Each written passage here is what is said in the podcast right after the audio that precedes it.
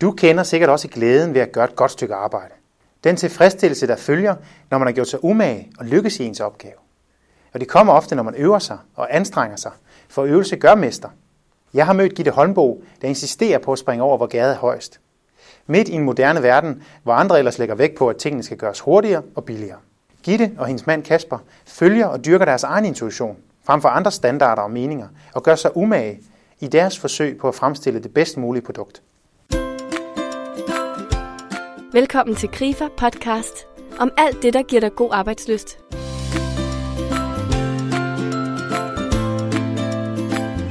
Bøgedal Bryghus blev stiftet for 11 år siden af Gitte Holmbo og Kasper Vorti. De udvikler og brygger specialøl, der er præmieret og anerkendt verden over. Som noget af det bedste, med flere Michelin-restauranter som kunder. Men hvad er det, de kan? Og hvordan arbejder de? Selv understreger de, at de har valgt en umådelig besværlig proces, som de siger, for at skabe det mesterlige kvalitetsprodukt, de ønsker at skabe. De går gerne lange omveje, de fordyber sig og bruger mange timer og gør sig umage for at mestre håndværket bag et godt produkt. Lyt med og hør, hvorfor det er så vigtigt at fordybe sig. Hvad der skal til for at mestre et godt håndværk, og hvorfor andre tydeligt kan mærke og smage, når du har gjort dig umage. Jeg synes, det er rigtig spændende at sætte fokus på det her med at gøre sig umage. Og springe over, hvor gader højst, som I skriver på jeres hjemmeside, som du sagde til mig, da vi snakkede sammen i telefon. Ja. Øh, og det gjorde mig lidt nysgerrig på, hvad er det egentlig, der driver jer i jeres arbejde? Jamen jeg tror, hvis man kan sige noget, det der driver os, det er os. altså det, ja. det er det, vi er. Øhm, og det er måske en... Øh, det er måske en erkendelse af, at, at, at fra at have haft øh, job i, øh, i, i almindelig dansk erhvervsliv, øh, hvor, hvor hvor jeg i hvert fald følte, der ikke var så meget plads til den, jeg var. Der var rigtig meget plads til mine faglige kvalifikationer, og der var rigtig meget plads til alt det, jeg vidste og kunne. Men jeg havde hele tiden den der fornemmelse af, at jeg var lidt på standby. Jeg var ikke rigtig i spil. Jeg var, der var ikke rigtig nogen, der ville have det, jeg rigtig kunne. Fordi nu er jeg marketing, så det var altid sådan en diskussion om, om det skulle være rødt eller blåt i overført betydning. Hvor jeg samtidig havde den der fornemmelse af, jamen jeg ved, at det skal være rødt. Og vi kan godt gå ud og teste det. Men jeg ved, at jeg får ret, og jeg synes, det er spild af tid at teste det. Og det gjorde mig egentlig bare så træt af det til sidst, fordi jeg havde tiden, så skulle det hele tiden ud og testes i fokusgrupper, og man kunne aldrig stole på, øh, på, det, på det arbejde, der blev lavet. Det var altid til diskussion, og, og det skulle altid ramme en eller anden, øh, et eller andet mål, som var sat op. Og det var ikke ret meget. Da jeg var ude i reklamebranchen, var det langt mindre omfattende, end det er i dag. I dag er det endnu mere målfokuseret, og sådan en branding-tankegang er meget svær at have med at gøre efterhånden, fordi det hele skal måles og vejes. Og der er, i hvert fald i min verden, ting, vi ikke kan måle og veje. Der er en hel masse ting, som faktisk ikke findes øh, ordentlige måleredskaber for. Så at få lov til at være her for mig, øh, er meget et spørgsmål om at få lov til at bruge min egen fornemmelse for, hvad jeg synes er rigtigt og forkert. Og den tror jeg på, at vi alle sammen har. Jeg tror i virkeligheden, vi er meget, meget, meget dygtigere til at fornemme, hvad der er rigtigt og forkert. Vi behøver ikke altid få det at vide. Altså, det er klart, at vi har også standarder, og vi har også skemaer for, hvordan tingene skal gøres. Og vi har også en, en øh, hygiejne øh, rapporteringssystemer. Og alle de her ting, man nu skal have. Fordi vi er også mennesker, og vi glemmer også ting. Men, men der er en anden side af den ting, som ikke kan skrives, måles og vejes, og ikke behøver at blive skrevet ned. Og det er det der med, man ved godt, når man har gjort sit arbejde godt, eller ikke har gjort sit arbejde godt. Og det, er, det, det, er, det, det ligger inde i en selv, og man ved godt, når man snyder. Og man ved også godt, når man, når man, øh, når man virkelig gør sig umage. Man kender skuffelsen over, når nogen ikke anerkender, hvis man virkelig, virkelig har gjort sig umage. Og de så ikke ser det, fordi det ikke kunne måles eller vejes på en eller anden øh, videnskabelig objektiv metode, kalder de det så. ikke. Men den der del af det, som er mennesket, som er os, den tror jeg på har en enorm værdi i virkeligheden. Og det, det er den værdi, vi egentlig satte os for, skulle være højsædet her. Det vi som mennesker faktisk er super, super dygtige til, hvis vi giver os selv til det. Øhm, så det, det er egentlig bare det, vi gør. Vi er egentlig bare os. Og vi er så tilfældigvis sådan nogle mennesker, som passer til vores brand. Fordi det er derfor, vi har det brand, vi har. Det er ikke et spørgsmål om, at vi satte os ned og sagde, Nå, men så vil vi lave et high-end brand, som øh, sælger til vinfolk. Vi satte os ned og sagde, helt ærligt, så synes jeg, at vin er super, super interessant. Men vi laver øl. Hvordan kan jeg overføre den viden, jeg så har for vin til øl? Hvordan kan jeg overføre den tankeproces, jeg har i vinverdenen, til den tankeproces, det er så at lave øl? Øh, hvordan kan jeg overføre den æstetiske øh, nødvendighed, som er i begge vores liv, til det at have en produktion?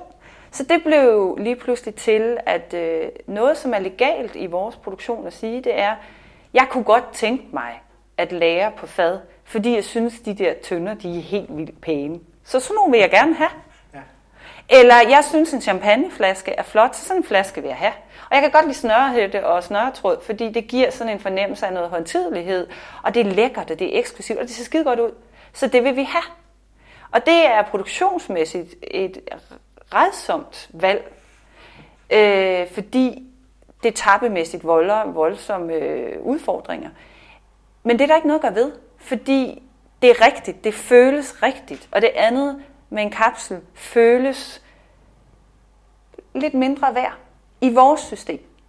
Og den, den hele tiden afvejning ind af at sige, hvad synes jeg? Selvfølgelig altid med nogle økonomiske øh, betragtninger ud over at sige, okay, det her det er, dyrt på det, det, det er en dyr løsning. Er vi villige til at betale for sådan en dyr løsning? Og hvis vi vælger, det er vi, så er det bare ærgerligt. Så koster det.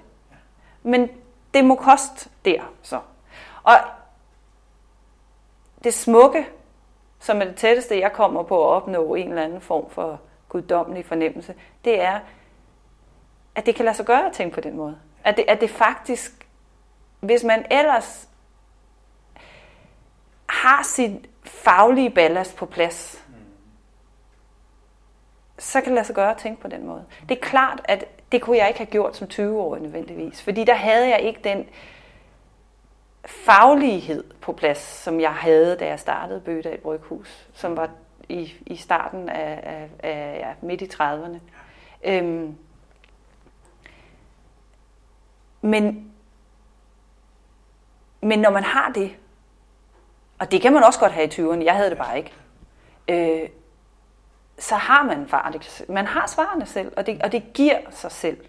Så kommer alt det der med, at vi er heldige, at jeg var marketingmenneske, og Kasper var civilingeniør, øh, da vi startede op, fordi det betyder, at jeg har nogle faglige kvalifikationer, som er rigtig, rigtig brugbare i sammenhæng med at lave en øl, som man gerne vil have brandet øh, til noget, der minder mere om, om til, til vinkunderne. Ja. Øh, det er en kæmpe fordel. Indiskutabelt en fordel. Øh, men det er igen også bare at tage udgangspunkt i, hvem vi var. Ja. Og så sige, at vi kan sætte baren så højt, fordi vi er dem, vi er. Hvis vi ikke havde været dem, vi var, så måtte vi have sat baren et andet sted. Også højt i forhold til der, hvor vi var, men det ville have været en anden bare. Og den er individuelt sat i forhold til dem, som, som man er. Interessant. Jeg bliver meget nysgerrig på det her med, at det føles rigtigt. At når I sætter en bare for noget, det her, det vil vi gerne lave. Øhm, har indtryk af, det er ikke fordi, I, I går efter en eller anden best practice, eller det siger nogle andre, at når noget er godt, så er det sådan her, eller her er opskriften, her er formlen. Er det jeres fornemmelse og intuition, der viser vej for jer, ja. og, siger, og fortæller jer, når I er i mål? Ja. Okay. Helt 100 procent. Okay, så det er også den, I dyrker? Ja, ja. det er den, vi dyrker, og det, det er sådan, så vi har, for eksempel har vi sådan en her, øh, jeg har lige været i Berlin, ja. øh, og jeg sidder nede i Berlin og tænker, de er ikke nået til craft beer endnu, og de, maden koster ingenting, og vinen koster ingenting, og det er gode vine. Hvordan skal jeg nogensinde kunne sælge et produkt som Bøgedal her? Det er faktisk svært. Øhm, de har deres regnhedsgeboter, det går de meget op i. Ja. Og så tænker jeg, okay, så går jeg ud til de her steder, jeg nu har. Jeg har et, et jeg er super, super, noget vi er meget, meget dygtige til, det er netværk. Vi er meget dygtige til at skabe gode, sunde netværksrelationer. Det har vi brugt rigtig meget i virksomheden. Og det vil sige, at jeg havde et netværk, jeg har i mit netværk nogle mennesker, som udgiver noget af det fremmeste inden for fødevaremagasinet på global plan. Og dem kontaktede jeg, inden jeg tog til Berlin og sagde, hvem skal jeg tage kontakt til? Ja. Og, og når man kommer med sådan en reference, så får man også tale rum hos de her mennesker, som kunne være interesseret i at have en bøgedag. Ja. Og det fik jeg også. Øhm, men jeg havde egentlig lovet sagt til mig selv, det er ikke sikkert, at jeg får en kunde med hjem. Men så afleverer jeg ølene, og så ved vi ikke, hvad der sker. Jeg ved ikke, om ham, der sidder på den restaurant og er amerikaner, taler med en amerikaner i New York og siger, ved du hvad, jeg har lige smagt den her øl, den skulle du tage at få fat på. Så jeg, jeg, jeg, jeg ved bare, at sådan fungerer verden. Og det har jeg en fuldstændig blind tillid til, at placere mit produkt hos de rigtige, og så ved jeg, at det rejser. Det rejser, og lige pludselig ringer de fra Australien. Og jeg ved ikke, hvordan den er kommet til Australien, men vi har solgt øl til Australien, og jeg aner ikke, hvordan Nej. de har fundet ud af, at vi var i Australien. har vi har en kunde i. Tokyo. Jeg har aldrig nogensinde kontaktet nogen i Japan. Men det rejser på en sjov måde, og den tillid har jeg. Jeg har tilliden til, at, at, at vi kan at vi kan måske ikke måle tingene lige her nu, men det, det virker alligevel. Det virker at skabe de der relationer. Og på et eller andet tidspunkt, så kommer det tilbage. Og hvis jeg havde en direktør, som sad herhjemme og sagde, hvad fik du ud af at tage til Berlin? Så ville jeg heldigvis kunne komme hjem og sige, jamen jeg fik faktisk tre kunder, så ti stille. Men jeg, var, men jeg har en direktør, som hvis jeg var kommet hjem og sagde, fordi jeg selv er direktøren sammen med min mand, var kommet hjem og sagt, jeg ved ikke, om jeg fik nogen kunder, men jeg fik den plantet hos nogle mennesker, som jeg tror er rigtig, rigtig interessante. Og så ville vi begge to synes, det var en succes. Så ja, vi stoler 100% på, på mavefornemmelsen, Ja. hvis man skal bruge sådan Ja, et ja, vi stoler på jer selv. Ja. ja. På jeres egen fornemmelse af, vi kan lave noget, vi ved, når det er rigtigt. Ja. Vi gør os enormt meget umage, vi ved, når vi, når vi er i mål. Ja. Og I så har også tillid til andre mennesker. Altså I har tillid til, når I laver noget, der er rigtig godt, så vil andre også kunne smage på det og øh, give jer ret. Ja, Eller, men det er, jo, Ja. det, er jo, det er jo præcis det samme. Jeg har tillid til, at jeg ikke er det eneste menneske i verden, der har det sådan. Fordi jeg har det jo sådan, at hvis jeg kan jo se om ting, om folk har gjort sig umage, og lige snart jeg kan mærke, at folk har gjort sig umage, så er jeg nødt til at smage det, eller øh, købe det, eller spise det, eller et eller andet, fordi jeg bliver begejstret for den umagehed, der ligger, og, eller det er en bog, eller altså den der fornemmelse af et kunstværk, hvis jeg virkelig har fornemmelsen af, der er nogen her, som virkelig har puttet noget i det her, så, så, så det tiltrækker mig. Og det sjove er, at jeg ender altid med at finde ud af, at de har gjort sig umage. Det, det hænger sammen. Man, kan, man, man ved det godt, man kan mærke det. Man kan mærke det fra sine børn og hele vejen op, når et måltid er, er veltilberedt. Og det er, det er altså lige meget, om det er ens mor, der har lavet det, eller det er ens søn, der har lavet det, eller om det er en eller anden topkok, der har lavet det. Man ved, når de har været der. Og man ved også, når de ikke har været der. Ikke? Hvor man sådan sidder og tænker, ah, der var du skulle lige, du hørte nok radio samtidig, eller var sur konen, eller hvad ved jeg. Du var ikke til stede i det her måltid. Det var ikke imponerende. Hvorimod man ved også, at selv små og store ting kan virke imponerende lige så snart. Og tit når man dykker ned under, så er det fordi, der faktisk sidder en bagved, som har, som har gjort et ordentligt stykke arbejde. Og det tror jeg skinner igennem. ser vi for lidt af det i dag, tænker du? Mm. Folk bliver også ramt af stress, fordi de skal gå for stærkt. Mm. De har måske ikke sjælen med. De får ikke lov til at dyrke deres fornemmelser, deres intuition, fordi de skal levere på nogle måltal, eller de skal bare gøre noget nu, mm. inden for en deadline. Har ikke tid til at gøre sig umage. Jeg tror, mange kan genkende den her lyst til at gøre sig umage faktisk, og gøre et ordentligt stykke arbejde. Fordi vi kan mærke, når vi har gjort os umage.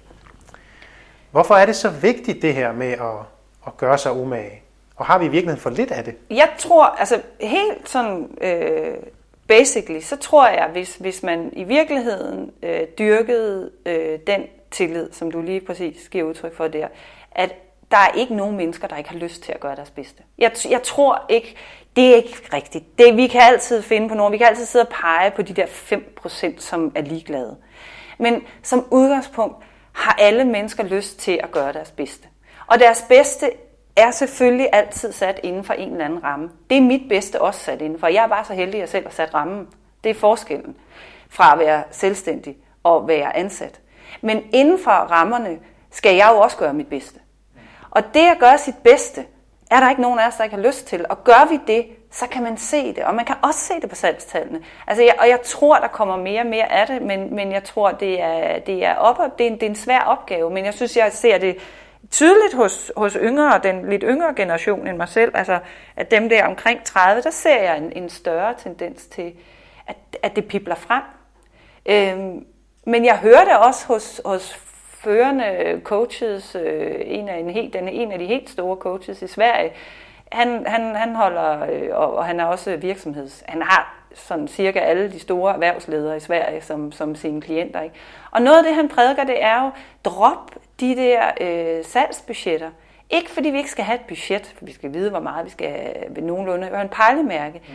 Men det er ikke det, der styrer salget. Der er aldrig nogen, der når deres budget. De når under, eller de når over. De når aldrig budgettet.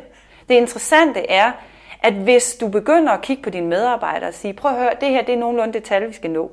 Men det er ikke sikkert, at vi når det. Det, jeg er interesseret i, det er at gå ud og gøre jeres bedst i det her. Så når de over. Og det siger han, det virker hver gang. Det virker hver evig eneste gang, at hvis man beder folk om vidderligt at gøre det, der, det, de tror, der skal til, inden for den givende ramme, som de nu skal udfylde, så virker det. Og derfor tror jeg, at den tillid, som vi har solgt sindssygt meget ud af de sidste par år, og det gælder jo specielt også meget den offentlige sektor med syge, med sygepersonale, der er, hvad hedder sådan noget, der, dagplejer, nej, det hedder det ikke. Det hedder sundhedspersonale, som tager rundt hos ældre mennesker, eller skolelærerne, ikke? som bliver målt, og de skal indskrive rapporter i. Og, ikke? Det, det, er ikke, det er ikke vejen frem, fordi der er ikke nogen skolelærer, der ikke gerne vil undervise på en ordentlig måde. Der er ikke nogen, der passer ældre mennesker, som ikke som udgangspunkt gerne vil passe de ældre mennesker ordentligt. Det tror jeg ikke på. Det, kan, det, det er ikke sådan, det er. Når du siger det med, at, og, øhm, at vi faktisk gerne vil gøre os umage. Vi vil alle sammen gerne gøre vores bedste. Det vil langt de fleste i hvert fald. Øhm, men vi får måske ikke muligheden for det, om man er sundhedspersonale eller lærer, eller hvem man er. Vi får ikke mulighed for at fordybe os måske i vores kerneopgaver, og virkelig lave det, vi gerne vil, og det, vi er bedst til, fordi der er så mange andre ting, vi også skal. Og der siger forskningen, at, at, at man skal faktisk bruge 10.000 timer eller mere på noget, for at blive rigtig god til det. Og det her med at fordybe sig faktisk er vigtigt. Hvordan kan du mærke, at det, at I bruger en masse tid på det, faktisk gør jer bedre og bedre til, til et stykke håndværk? For det er virkelig det, det er, er det ikke det? At I, bliver, I forfiner løbende jeres, jeres håndværk og jeres produkt? så da, du, da, du, da, da jeg læste det med de 10.000 timer i, de, de, de, i det, du sendte til mig, så sad jeg og tænkte, har jeg brugt 10.000 timer på at lære at blive god til at lave noget smag? Og det jeg kan sige, det er, at jeg har jo i hvert fald brugt rigtig meget tid på at smage, fordi det har jeg brugt hele mit liv på, og det har jeg egentlig altid gjort. Øh, og tilfældet ville så, at jeg lige pludselig stod med et bryggeri og, og endte med at finde ud af, at jeg faktisk var enormt god til at smage, hvilket jeg ikke vidste. Og det har så taget mig fra vi startede, vi er 11 år gamle, og nu her 11 år efter. Og jeg har ikke lavet opskrifterne det første års tid, så øh, de første par år, så de, de, de sidste ni år har jeg nok lavet opskrifter. Der har jeg, øh, der har jeg, kan først nu sætte mig ned egentlig i virkeligheden og sige, nu, nu synes jeg, jeg begynder at have en rigtig god fornemmelse af, hvad det er for et håndværk, jeg har med at gøre. Nu kan jeg, nu kan jeg smage, så at sige, op i hovedet. Jeg, kan, jeg har en fornemmelse af, hvad der er, er, øh, er rigtigt øh, for mig. Fordi det er mit udgangspunkt. Jeg kan ikke vide, hvad øh, du synes er rigtig smag. Jeg synes, jeg, men jeg kan vide, hvad jeg synes. Jeg kan måle det op imod mit sensorapparat og sige, fungerer det her, eller fungerer det ikke? Og jeg har så nogle standarder for, hvad jeg synes er godt ølhåndværk, og hvad jeg ikke synes er godt ølhåndværk.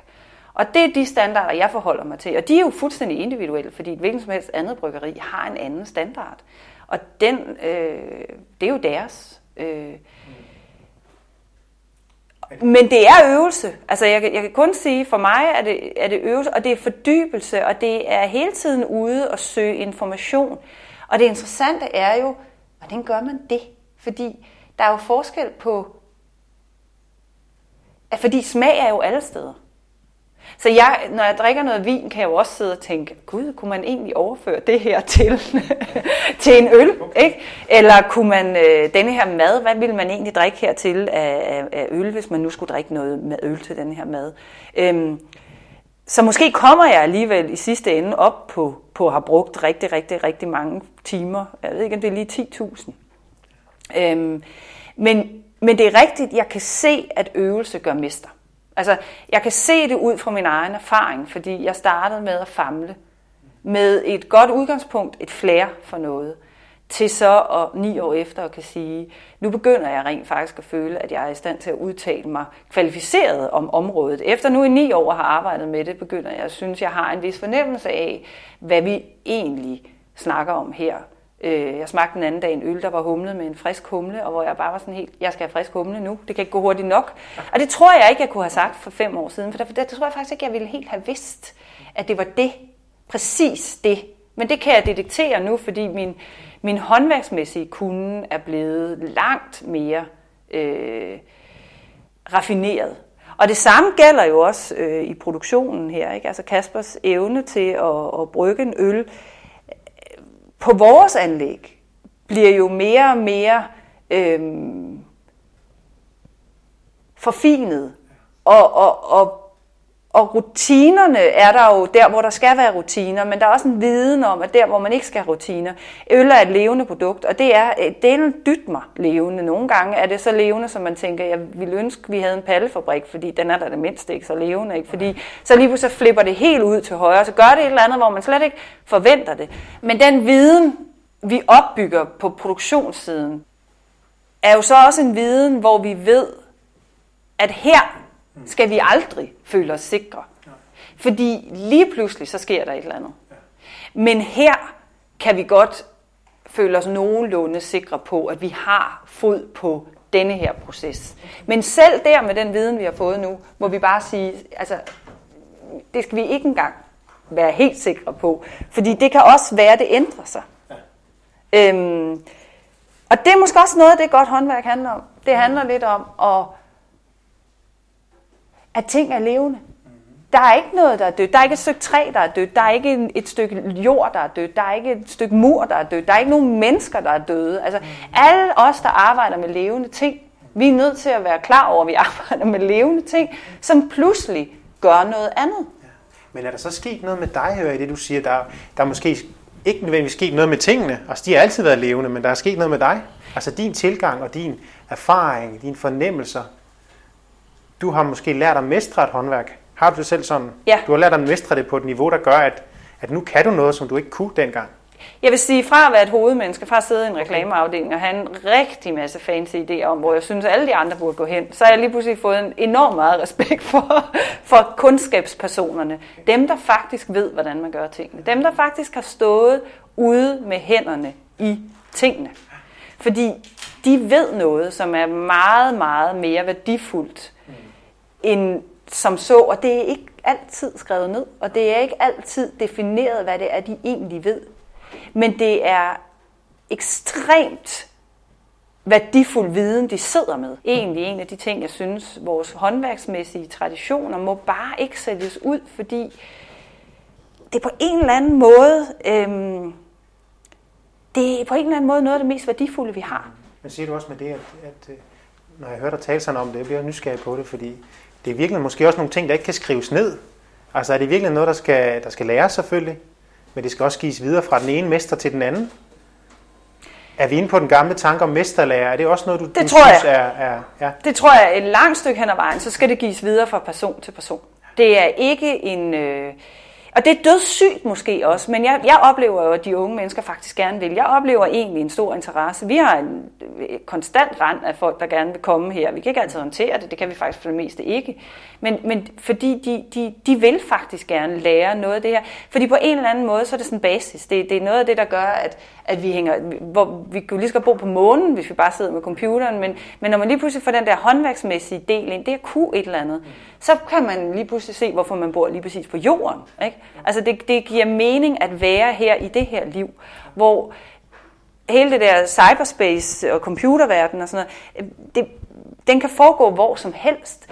Men den anden del af vores verden, som jo giver os på en eller anden måde en forankring, den er bundet til noget fysisk, som ligger uden for os selv. Og det at kunne have et samspil med noget fysisk, der ligger uden for sig selv, igen det der med, det, det, det, det er det tætteste, jeg kommer på noget, der minder om at være guddommeligt, eller hvad kan man sige. Det, det føles så øhm, tilfredsstillende, som måske i virkeligheden få ting før har føltes for mig egentlig også. Fordi det er ikke givet på forhånd. Jeg kan ikke bestemme det. Jeg er med i en formende proces, men jeg er ikke Gud. Nej, men du er med til at skabe et eller andet. Jeg er med til at skabe et eller andet i samspil med ja, det her, hvor vi får det bedste ud af det, mig, og så er det korn og det gær og de humle, vi nu har fundet sammen om. Ja. og så må vi prøve at se, hvor vi kan løfte det hen. Mm. Men det er i samspil med det. Det, der, det, det er pisse. Det er en, det er en fantastisk udfordring mm. at få lov til det. Mm. I modsætning til, til meget af det tankearbejde, jeg har lavet tidligere, hvor jeg jo på en eller anden måde, øh, det var også en fantastisk udfordring og en fantastisk tilfredshed, men det var på en eller anden, den der sanselighed, der ligger i det andet, den, den, den var der ikke, og den er her. Og den respekt, der det afføder for alle de andre, der gør det samme, det er også en gave. Fordi verden bliver på en eller anden måde meget mere interessant og intens, når man lige pludselig får øje på alle de der kvaliteter, der faktisk er her til rådighed allerede. Spændende at høre om. Ja. Det er også en, en kan man sige, et, et, der er håb for alle os, som også måske er hovedmennesker, og bare tænker tanker, at man kan faktisk godt lære sig et håndværk og blive, opleve den tilfredsstillelse, der er med det. Men tak for snakken. Det var fornøjelse at snakke med dig. Selv tak. og pøj pøj. Videre frem. Det var Gitte Holmbo fra Bøgedal, der fortalte om hendes erfaringer og drivkraft. Hvis du også har en særlig evne eller interesse, du gerne vil dyrke, og noget du vil mestre, så er nogle af de vigtigste råd disse tre. Det betaler sig at gøre sig umage. Og hvis du øver dig, vil du blive bedre. Og sidst men ikke mindst, husk det er vigtigt med tillid til egne evner, såvel som andre mennesker, i dit forsøg på at lykkes. God arbejdsløst med at øve dig til det, du gerne vil være god til. Og husk at nyde glæden ved et stykke veludført arbejde, og fejre det gerne selv eller sammen med dine kolleger. Vi høres ved i næste uge. God arbejdsløst så længe.